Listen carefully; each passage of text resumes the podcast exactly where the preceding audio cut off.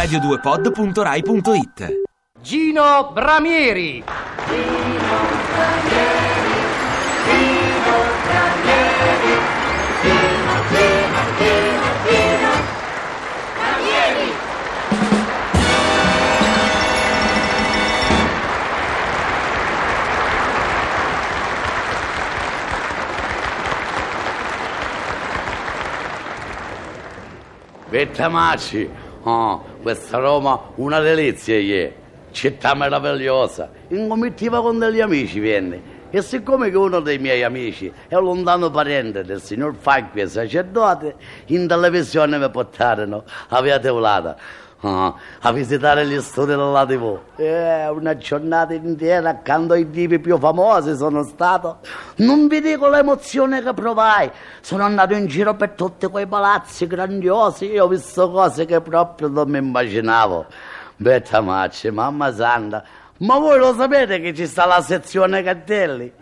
Sì, la sezione cartelli, quelle che compaiono ogni tanto sui quali ci sta scritto. Ci scusiamo con gli spettatori, riprendiamo la trasmissione non appena possibile.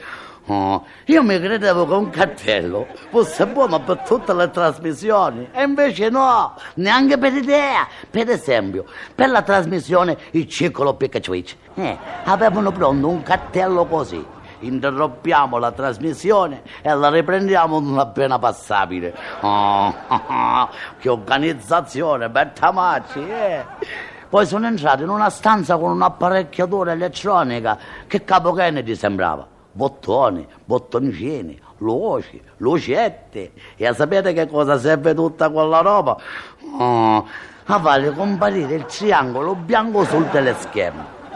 E informato mi sono del, de, dell'ingegnere addetto al triangolo. Lui mi ha spiegato che per indicare che sull'altro canale sta per cominciare un altro programma hanno scelto il triangolo perché per convenzione internazionale ormai il triangolo è considerato segnale di pericolo.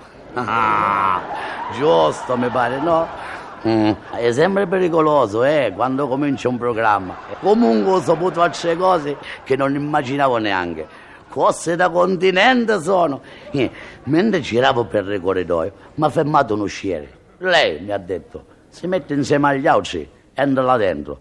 Sono entrato in una sala, insieme a molte altre persone. Ci facevano gli esami, ma non gli esami per essere assunti alla TV, no. No, gli esami di idoneità, l'applauso, ma si capisce, esami di clacchie sono. Materia di esame, applausi e risate. A voi vi sembrerà facile, ma vero non è. Eh, sapete la sfumatura?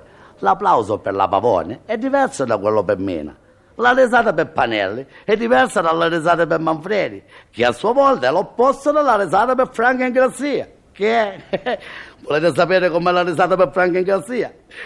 Non è. Oh. Ma nonostante sapessi questo, mi hanno bocciato. Ma mi seguono mi hanno accusato di avere l'applauso romanesco, e cioè lento, fiacco, stanco. Insomma, non è un applauso telegenico. Peccato, peccato sì, eh, perché mi sarebbe tanto piaciuto fare l'applausiere. Eh, insomma, insomma, beh, beh, beh. Dopo che mi hanno bocciato l'esame, ho continuato a girare per i corridoi di via Teulata e sono finito nella sala Trucco e ho scoperto una cosa che non sapevo cose da continente proprio. Truccano tutti, è tutto un trucco. Yeah. Per fare una commedia si vuole la faccia truccata, per fare una rivista ci vuole la faccia truccata, per fare gli amici della domenica faccia tosta ci vuole. Oh, e per fare quello che fa Pippo Paulo ci vuole coraggio. Che diventa spiritoso Roma. Ma quello che mi piacque è il bar. Il bar di via Teolata Bettamacci la gente, tutti al bar, tutti mangiano, gli attori noti vestiti nella maniera più strane. Ho visto Gino Cievi vestito da Magretto, il commissario. Eh. Ho visto Franca Valeri vestita da Felicita Colombo e Ubaldo Lai vestito da attore. Insomma, un sacco di travestimenti. Al bar di Via Teolata pure Timmy Oro, vede? Eh, sì, quella che canta con la voce copa mi ha raccontato che prima che nascesse suo padre voleva una femminuccia, mentre sua madre voleva un maschietto.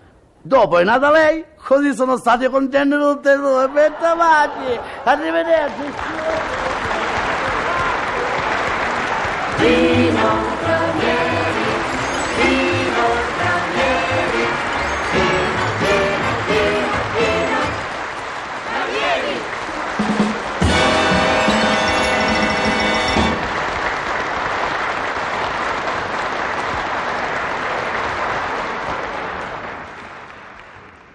Ti piace Radio 2? Seguici su Twitter e Facebook.